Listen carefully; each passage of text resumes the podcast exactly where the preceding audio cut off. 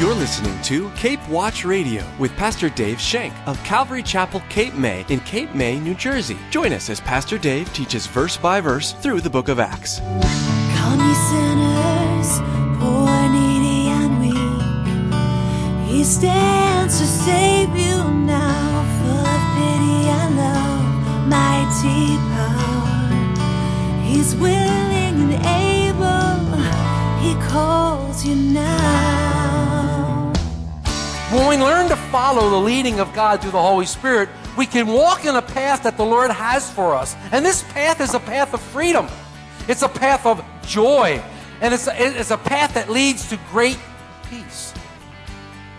And this peace is not just some sort of a, a feeling of peace or a passing feeling, but it's a deep and lasting peace. It's a sense of safety and a confidence that we have, knowing that we're in the Lord's will and we're doing the work that He has chosen for us to do. Everyone likes to feel that they are in control. Surrendering to God's will can be daunting, as Pastor Dave tells us in today's message. When we give ourselves over to the Holy Spirit and allow Him to lead us into God's will, we will experience a peace that goes beyond our understanding. Now, here's Pastor Dave for today's message. We're starting a new chapter. We're plodding our way through this great and glorious book of Acts. Might well be called the Acts of the Holy Spirit as the Acts of the Apostles. So turn to Acts 21. We're going to be looking at the first 14 verses of this chapter today. title of our message today is To Go or Not to Go. Um, and hopefully we can glean from it some really neat things that the Lord wants to show us. Acts 21. Now it came to pass that when we had departed from them and set sail, running a straight course, we came to Cos. The following day to Rhodes, and from there to Patara. And finding a ship sailing over to Phoenicia, we went abroad, aboard. No, we didn't go abroad, we went aboard, and set sail. When we had sighted Cyprus, we passed it on the left, sailed to Syria, and landed at Tyre. For there, were, for there the ship was to unload her cargo. And finding disciples, we stayed there seven days. They told Paul through the Spirit not to go up to Jerusalem. And when we had come to the end of those days, we departed and went on our way. And they all accompanied us with wives and children till we were out of the city, and we knelt down on the shore and prayed. And we had taken our leave of one another. We boarded the ship, and they returned home. And when we had finished our voyage from Tyre, we came to Ptolemais, greeted the brethren, and stayed with them one day. On the next day, we who were Paul's companions departed and came to Caesarea, and entered the house of Philip the evangelist, who was one of the seven, and stayed with him. Now this man had four virgin daughters who prophesied. And as we stayed many days, a certain prophet named Agabus came down from Judea. When he had come to us, he took Paul's belt bound his own hands and feet, and said, Thus says the Holy Spirit, so shall the Jews at Jerusalem bind the man who owns this belt and delivered him into the hand of the Gentiles. Now, when we heard these things, both we and those from that place pleaded with him not to go to Jerusalem. Then Paul answered, What do you mean by weeping and breaking my heart? For I am ready not only to be bound, but also to die at Jerusalem for the name of the Lord Jesus. So when we would not be, when he would not be persuaded, we cease saying, The will of the Lord be done. Miriam Booth once said, It's wonderful to do the Lord's work, but it's greater still to do the Lord's will. Let me repeat that. It's wonderful to do the Lord's work, but it's greater still to do the Lord's will. One of the many books on my current reading list, and it's rather lengthy, I might add, is a book entitled How to Know the Will of God. It's a book designed to answer that very question, which is so often asked. In fact, I've asked it many times myself. Just, what does God want from me? What does God want me to do? Where does God want me to go? What does God want me to say? God, what's your will for me? And in the introduction of the book, the author begins by asking another question. He says, quote, have you ever gotten to the end of the day and wondered, did I do God's will today or my will? Was I being led by God or by my own thoughts? How can I tell the difference? He then continues, quote, one of the many questions most commonly asked by Christians is, how can I know God's will? When you ask people about it, they will usually say something about praying and reading the Bible. Why the answer is rich in truth. It sounds so simple. You can't help but wonder if somehow there may be a bit more to it. I read my Bible, I pray. Why don't I know whether or not God is really leading my life? Should I just assume that He is? Whether you are a new Christian or have known the Lord for decades, these questions we all wonder about. Unquote. I'm sure that some of you today are in that same quandary. Some of you today are wondering, what's God's will for my life? I don't care what your age is. As long as you've been a Christian, you might be wondering, what is God's will for my life? What should I do? Where should I go? What should I say? Am I doing right now what I want to do or am I doing what God wants to do? How do I know the difference? And it becomes a quandary. It becomes a, a dilemma for us that we look at these things. Whose desires should I fulfill? I don't want to fill my own desires. I want to fill God's desires. But it becomes a problem. We know from the book of Proverbs, one of our favorite sayings, our uh, scriptures in Proverbs 3, 5, and 6. Trust in the Lord with all your heart. Lean not on your own understanding, and in all your ways acknowledge him, and he shall direct your paths. That's what we do. But if we're making decisions by leaning on our own understanding, we're not following God's direction. I mean, how much and how many times do we miss God's good, acceptable, and perfect will for our lives because day after day we're living by, and leading by our own understanding instead of God's understanding? You might not have ever been there, but I have. I've been there. When we learn to follow the leading of God through the Holy Spirit, we can walk in a path that the Lord has for us. And this path is a path of freedom. It's a path of joy. And it's a, it's a path that leads to great peace. And this peace is not just some sort of a, a feeling of peace or a passing feeling, but it's a deep and lasting peace. It's a sense of safety and a confidence that we have, knowing that we're in the Lord's will and we're doing the work that He has chosen for us to do. This peace can only come from the Lord. And believe me, it's worth more than all the riches in the world. It's a wonderful thing to have the Lord's peace in our being. There's nothing more that will produce the peace than following the Lord's will, having an intimate relationship with Him having that one on one and knowing that you're in the center of His will and that He's directing your life. The Apostle Paul had this peace. The Apostle Paul was the epitome of this peace because he was walking in the will of God and he knew it. He knew from whence he was coming and where he was going. Paul was filled with the Holy Spirit, and no matter what his disciples, or anyone else for that matter, said to him, nothing could sway him from following the Spirit as it guided him and led him. He would not be moved. As I said, some of you today might be struggling with crucial decisions, wondering just what is God's will for you. Or we may think we know what God's will is for us, but we're not sure how to accomplish it. I know what God wants me to do, but how do I do it? You know, this story that we're going to look at today of Paul's struggles might offer us some helpful insights on how we can keep from being derailed in following God's will and God's direction. You remember where we were. Paul is leaving Ephesus. He's talked to the Ephesian elders, and now he has Jerusalem in his crosshairs. He wants to go to Jerusalem. We read long time ago, it seems, in Acts 19, verse 21, Paul purposed in his heart when he passed through Macedonia and Achaia to go to Jerusalem, saying, After I've been there, I must also see Rome. How did Paul know when it was time to leave Ephesus and go to Jerusalem?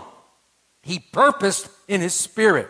The verb purpose here means he intended, he designed, he had resolved, he was determined on some end or object to be accomplished. He was determined to preach God's word because that's what God had called him to do. And he was determined and he had resolved to do that. See, Paul lived with one purpose and one purpose only to serve the Lord Jesus Christ. That was his sole purpose for being. In fact, if he didn't, wasn't living, he wanted to be with the Lord. If he wasn't serving Christ, he wanted to be with the Lord. But he said, it's far better for me that, for you that I stay here. But I'd rather be with the Lord. Paul's purpose was to spread the gospel. This was what the Lord had called him to do. And Paul would spread it at all cost. And although Paul was led by the Holy Spirit, he was definitely led by the Holy Spirit. He was also warned by the Holy Spirit. The Holy Spirit gave him warnings that things were going to happen to him that weren't going to be so nice. He had these warnings. We saw in Acts 20, 22, and 23. And see, now I go bound in the Spirit to Jerusalem, not knowing the things that will happen to me there, except that the Holy Spirit testifies in every city, saying that change and tribulations await me. And you're still going?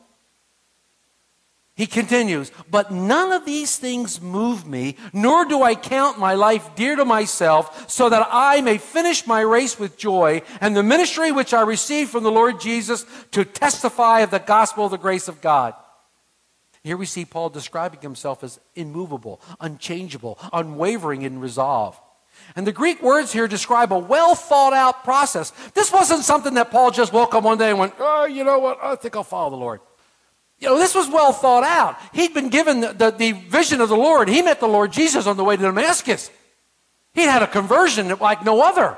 He was drastically converted. He had a heart transplant. And now what he wanted to do was serve the Lord. He said, Nothing moves me. I'm not least bit deterred about what awaits me. How could Paul say this? It was because he was secure in who he was in Christ. Remember, we talked about this. Paul said to the Philippian church, For me to live is Christ, to die is gain. And that's where Paul's security was. That was Paul's mindset. Paul's commitment to Christ was the priority of his life. Nothing or no one could stop him from accomplishing that, like we said. So Paul knew where he was headed. He knew what awaited him. And in today's study, we see as Paul now travels towards Jerusalem. And on the way, he meets many disciples, many disciples, and he stays with them in a while. But these disciples warn him also of the dangers of going to Jerusalem. And these disciples tried to persuade him and they tried to pressure him to not going. And this begins to confuse Paul and it begins to get him upset. We're going to read about this, how this upsets him because Paul believes he's following the Holy Spirit. Why did the Apostle Paul go to Jerusalem in the first place? Why did he want to go to Jerusalem in the first place? He had been there several times before. You can read that through the scriptures. He'd been there. It's not like he had never been.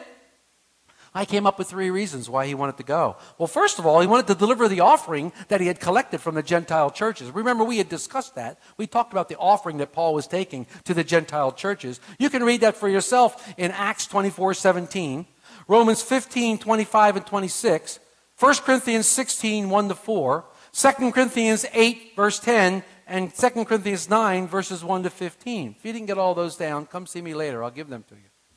And it was a great offering that they took. It was a very, very large offering. The commentator Haley said, This offering was a crowning demonstration of the spirit of brotherly kindness to encourage a feeling of Christian love between the Jew and the Gentile. Paul was taking this offering. Secondly, Paul needed to go to Jerusalem to keep a vow. Remember, he took a Nazarite vow back in chapter 18 18. He took a Nazarite vow. So, in order to complete this vow, he had to go to Jerusalem. And we're going to study this when we get to Acts 21, verse 24. We'll study this a little further. And thirdly, Paul wanted to testify of the gospel of the grace of God to the Jews, his beloved people. Yeah, but Dave, wait a minute. He was the apostle to the Gentiles. He was sent to the Gentiles. This is true. But this was the will of the Lord for him to testify to the Jews. Go to Acts 9, verse 15, when the Lord is talking to Ananias and says, Go down to the street called Straight, and there's a guy praying there. His name's Paul. I've chosen him. And this is what he says in Acts 9 15. Go. For he, Paul, is a chosen vessel of mine to bear my name before the Gentiles, kings, and the children of Israel. So it was the Lord's will that he share the gospel message to the children of Israel. And by the time Paul's life is over, guess what? He would have done all three things. Because at the end of the book, he shares the gospel message to kings. And we're going to read about that. So as we look at our text this morning, we see in verse 1, Paul's leaving the Ephesian elders and setting sail. And at the end of chapter 20, we saw Paul and the elders kneeling and praying and weeping freely and kissing one another, saying goodbye. And as we begin chapter 21, in the first part of verse 1, it says, Now it came to pass when they had departed from them. What's interesting here is that the original King James says, after we were gotten from them, and the NIV says, after we had torn ourselves away from them. The Greek wordage here implies that they had to drag themselves away from these people. They loved each other so much that it was a real hard departure. It was a real hard time. It was a wrenching goodbye. Scripture says that they sorrowed. They cried because Paul said, I'm never going to see you again. And it, it was greatly grieving to them and grievous to them. This was a very traumatic and emotional experience, not only for the elders, but for Paul as well. So he leaves, and the, and, and, and the journey finally begins in earnest. If you look at the second part of verse 1 all the way to verse 3, and set sail, running a straight course, we came to Cos, the following day to Rhodes, and from there to Patara. And finding a ship sailing to Phoenicia, we went aboard and set sail. When we sighted Cyprus, we passed it on the left, sailed to Syria, and landed at Tyre. For there the ship was to unload her cargo. So during this 400 mile trip that Paul's now on, I wonder, did he worry about what was laying ahead? Was he having second thoughts? As he sat there and on the ship, you know, it was a 400 mile ship, you know, so there was a lot of time. Was being bombarded with doubt? Was he being bombarded with all kinds of things? Was he having trouble discerning what the Holy Spirit wanted him to do? Did he think he was making a mistake? Was he truly following the Holy Spirit or was he leaning on his own understanding? I want, think he wants to know this. See, we put Paul up here on this pedestal. We put him way up here, but he'd be first to tell you, hey, I'm a man. I'm a human being. So I'm sure some of this stuff must have went through his mind. I'm sure he was having a problem with it. You know, this is an all too often thought when we're following hard after the Lord. Our flesh begins to ask us questions. Are you sure you're following the Lord? Are you sure the Lord told you to do this? Sound familiar? Go back to Genesis in the garden. Has God really said? He has never changed his tactic. He still gets us with the same thing, questioning God's word. But you can get yourself tangled up in knots when you start this kind of stuff. And all of a sudden you get stuck in neutral. When I say stuck in neutral, it means you can't go forward, you can't go backward. You just kind of, what do I do? Where do I go? What's happening? And Satan's going, gotcha. Yeah. Wait where you want. He's, you're neutralized. You can't do anything. You can't accomplish God's perfect will. But it appears to me that Paul really wanted to get to Jerusalem. He had given the plan to, at his highest priority, and more than anything else, he was trusting in God. He didn't fear consequences. I love my man Paul. He was great. But this joy and abandonment to do the divine will of God would not go unchallenged. And let me give you a word yours won't either. Did you hear me? Yours won't either. If you decide to follow hard after God, if the Lord gives you a specific word to do something for Him, it will not go unchallenged. I can guarantee it will not go unchallenged. Be assured that when you try to follow hard after the will of God, challenges will come and it will be placed in front of you. You will feel like a hurdler running down the thing, constantly going over the hurdles as they're put before you. And they will come from the most unlikely places. It will come from the most unlikely places. So Paul and his party land at Tyre, and they seek out fellowship with the disciples there. It says, in finding disciples, we stayed seven days. The Greek here used that Paul actually went and looked for disciples. He actually went out and searched for disciples. Now, Paul wanted to meet these Christians. He had never been in Tyre. He wants to meet these Christians and he wants to encourage them and he wants to fellowship with them. I love this about Paul. I love this. Paul knows what's going to happen in Jerusalem. Paul's been told many times by the Holy Spirit something bad's going to happen in Jerusalem. You know, he could have said, Hey, I'm on vacation. I'm going to sit back and relax. I'm not going to mess with this fellowship stuff. I'm not going to go to church. I'm not going to go to Bible study. I'm on vacation. Come on, it's my time to party. I'm going to sit back and relax. Not Paul. Paul said, Where are the Christians? Let's do some fellowship. Let's get some Holy Spirit going here. Let's look around. I mean, that's what Paul did. You know, Paul wanted to see these people, he wanted to talk to them. I love that about Paul. He starts talking to them as an instant rapport. Now, come on. You meet somebody brand new, you're really not sure who they are, but you start talking to them. And all of a sudden, there's this instant rapport. And like, wait a minute. Are you sure we haven't met each other? Are you sure we don't know each other from a long time? Oh, you know, you start this instant rapport, and all of a sudden you find out they're a Christian. Oh, yeah. And all of a sudden, wait a minute, the spirit starts going crazy. It's like you've known this person all your life. This is what's happening to Paul. He wants to see these things. But Something happens while Paul is fellowshipping with these believers. He's encouraging them, he's praying with them, and he's sharing with them. And they say, Don't go to Jerusalem. What? What? This must have sent Paul into a tizzy. It says they told Paul through the Spirit not to go up to Jerusalem. I'm confused.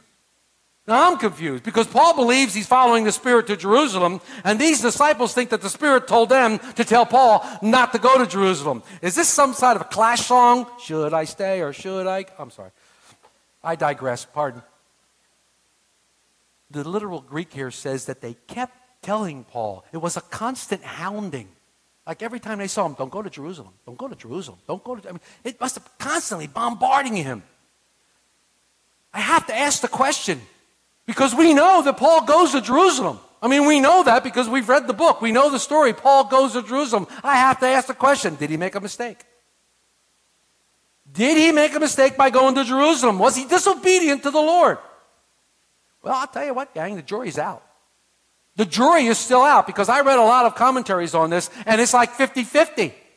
It's like 50 50. One commentator said, Many commentators have struggled with this passage. I suppose we are reluctant to attribute any wrongful action to the Apostle Paul. These studies in Acts have endeared him to us. We recognize the strength of his character, the fervor of his spirit, the love and compassion that always was near the surface of this great hearted man, and we've come to love him. It is hard to believe that Paul would deliberately disobey the Holy Spirit, and yet, taken at face value, this sentence indicates a command of the Holy Spirit which the apostle chose to ignore. Wow. Another commentator said maybe Paul should have waited until he had a clear picture, a more clear picture. On the other hand, there are many who think Paul did not sin. There are many who think that Paul followed the Holy Spirit and was following the Holy Spirit all along. Instead, they say Paul already heard the warnings, and we talked about them in Acts 20, 22, and 23. Also, they said that the language used through the Spirit the language here used through the means that the Spirit told them, the, the disciples, that Paul would undergo suffering for Christ.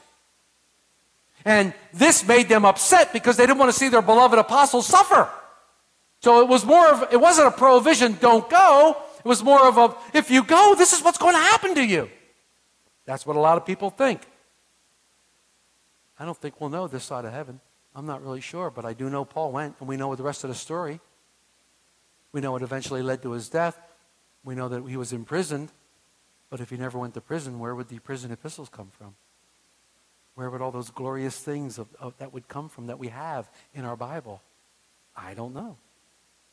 But you can imagine the enormous pressure now that Paul is under. Seven days he was there, and they're constantly saying, repeatedly pleading with him, Don't go, don't go, please don't go. In verses 5 and 6, we see Paul finally leaving them and he continues on. Again, this must have been a difficult time because he really loved them. Let's read it. When he had come to the end of those days, we departed and went on our way, and they all accompanied us with wives and children till we're all out of the city. And we knelt down on the shore and prayed. And when we had taken our leave one from another, we boarded the ship and they returned home. Can you imagine this great big throng of people coming with Paul? They're all walking together. See you, Paul. Bye, Paul. They're all coming down here. And they're all sad.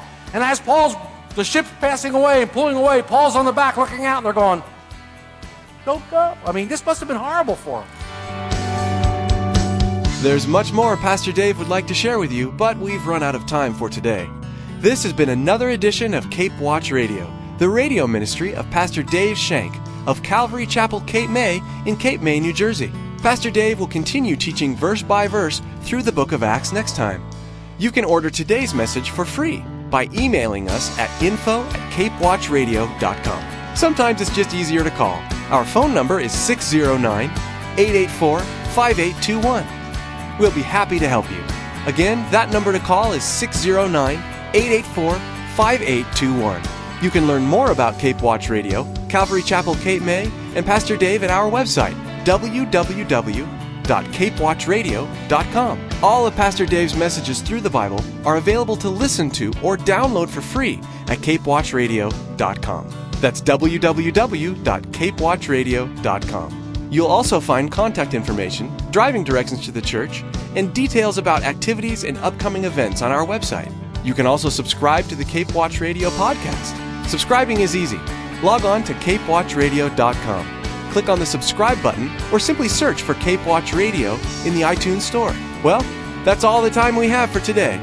From all of the production team here at Cape Watch Radio, we want to say thank you for tuning in, and please make plans to join us again for the next edition of Cape Watch Radio.